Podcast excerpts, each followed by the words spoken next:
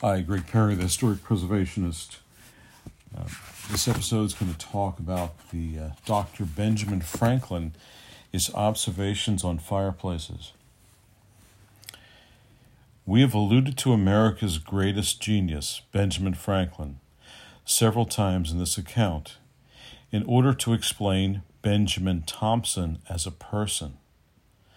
Now we must mention the good Dr. Franklin, again to sharpen and emphasize Benjamin Thompson's unique accomplishment to the art of building fireplaces that were never smoking. For Benjamin Franklin also knew, as did thousands of good folk of those times, that fireplaces did smoke. He wondered why and speculated on the causes coming up. In 1785, with some remarks on the subject. In 1784, the greatest American of his age, at least in the opinion of Europeans, took ship for his last return to his native land. Franklin's distinguished biographer, Carl Van Doren says that Franklin came home, the most famous private citizen of the world. He returned after the illustrious and successful mission as American ambassador to the King of France, with, without whose aid Washington could have not won the war for independence. The Atlantic Passage gave Franklin time for introspection and speculation. He characterizes it admirably when he says that the garrulity of an old man has got hold of me, and, as I may never have another occasion of writing on this subject. I think I may as well know now.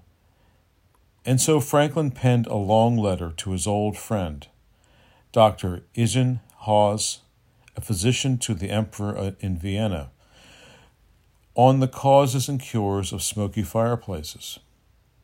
This treatise, the next year, saw the light of print in the Transactions of the American Philosophical Society. It deserves study for Franklin's intimidable and warm hearted prose.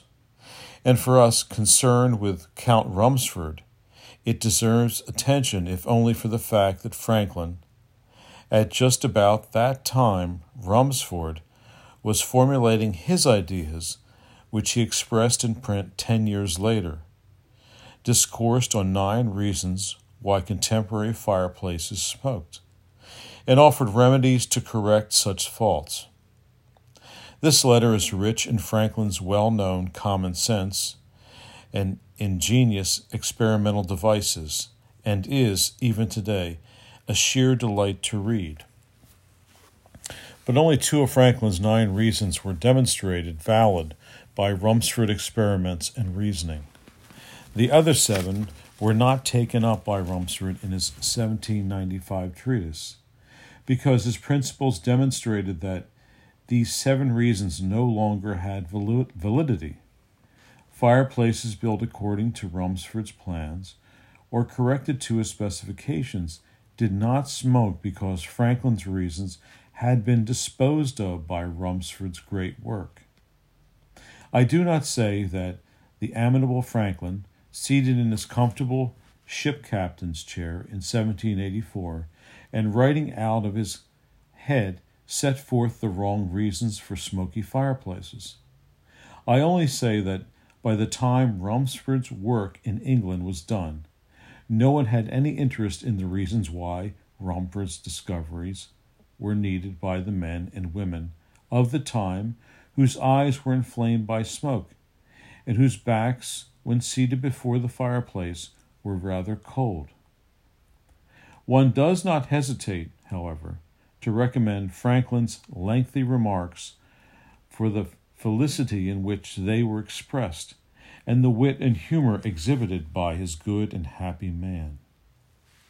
Benjamin Franklin was writing at a time when no one knew much about heat, and very little about smoke that gets in one's eyes. He remarks that many are apt to think that smoke is, in its nature and of itself, specifically lighter than air, and rises in it for the same reason that cork rises in water. He soon, soon disposes of this popular notion by proving that smoke is really heavier than air and that it won't go up the chimney unless heat actually carries it up the chimney. So Franklin goes to elaborate lengths to show the one reason fireplaces smoke is from want of air in the room. He takes, therefore, the logical position that fresh air must somehow be introduced into the room, and he suggests ingenious ways to accomplish this, such as opening doors, taking out a pane of glass in the top of a window, and even cutting an opening under the hearth of the fireplace to admit air that the room needs to make the fireplace work more efficiently. This is one of the two observations that Rumsford knew were valid, though, by a strange fate, I do not find anywhere in Rumsford's work the mention of Franklin's name, nor in Franklin's the mention of Rumsford's. Franklin's other observation, which Rumsford did not deny as one of the major reasons for smoky fireplaces, was that a second cause of the smoking of chimneys is their openings in the room being too large. That is, too wide, too high, or both. Rumsford's principles of design disposed of this notion also. It is interesting to note, however, that Franklin did not develop the notion beyond his opinion that something was wrong with the proportions of the fireplace opening in the room. Rumsford not only showed that something was wrong, but demonstrated why and how to correct this common defect. Franklin, however, did advance one's interesting ideas, which puts a floor under my assertion in the beginning and gives my considerable satisfaction that I did not malign or libel architects. Franklin writes that architects in general have no other ideas of proportion in the opening of a chimney than that of symmetry and beauty respecting the dimensions of the room. About the only remark Franklin made in his famous letter to Rumsford did not dwell on later was his idea of the size and height of chimneys. Franklin says that the openings of the longest funnels may be larger and that those of the shorter funnels may be smaller. This enlightened many like myself who enjoyed the good fortune of having a house with fireplaces on the first floor and in the bedrooms on the second floor as well.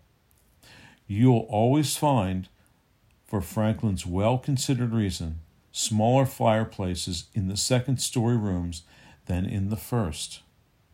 And at this one point, Franklin, in an uncanny fashion, almost predicts Rumsford's principle when he says, I would make my openings in my lower rooms about 30 inches square and 18 inches deep and those in the upper only 18 inches square and not quite so deep. This remark almost precisely describes the fireplace in my house and many other American houses. It foretells as well Rumsford's approximate proportions. But Count Rumsford's, unlike Franklin, demonstrates the reasons and indeed the practical working of his designs while Franklin only speculates. It may be helpful to sum up the difference between Franklin's comments and Count Rumsford's work. Rumsford's contributions lay in his understanding of heat, Franklin's of smoke.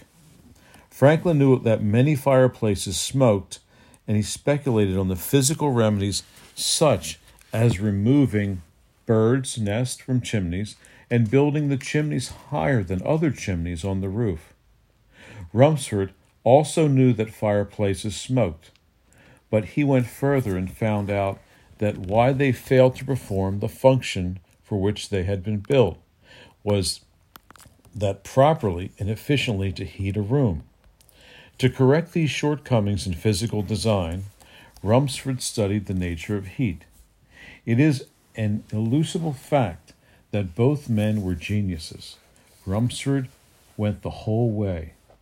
It must also be remembered, and this is seldom remembered, that during the very same time that Franklin was pondering the reasons why fireplaces smoked, he was also dwelling in a method not of making better fireplaces, but of doing away with them totally.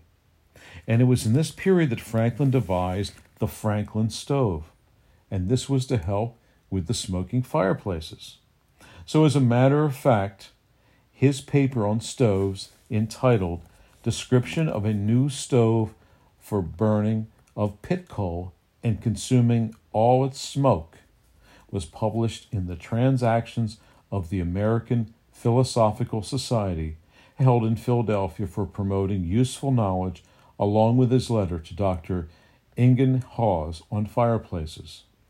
I don't attempt to explain this coincidence any more than I would be foolish enough to attempt to explain of these two American geniuses. I merely express thanks to both of them.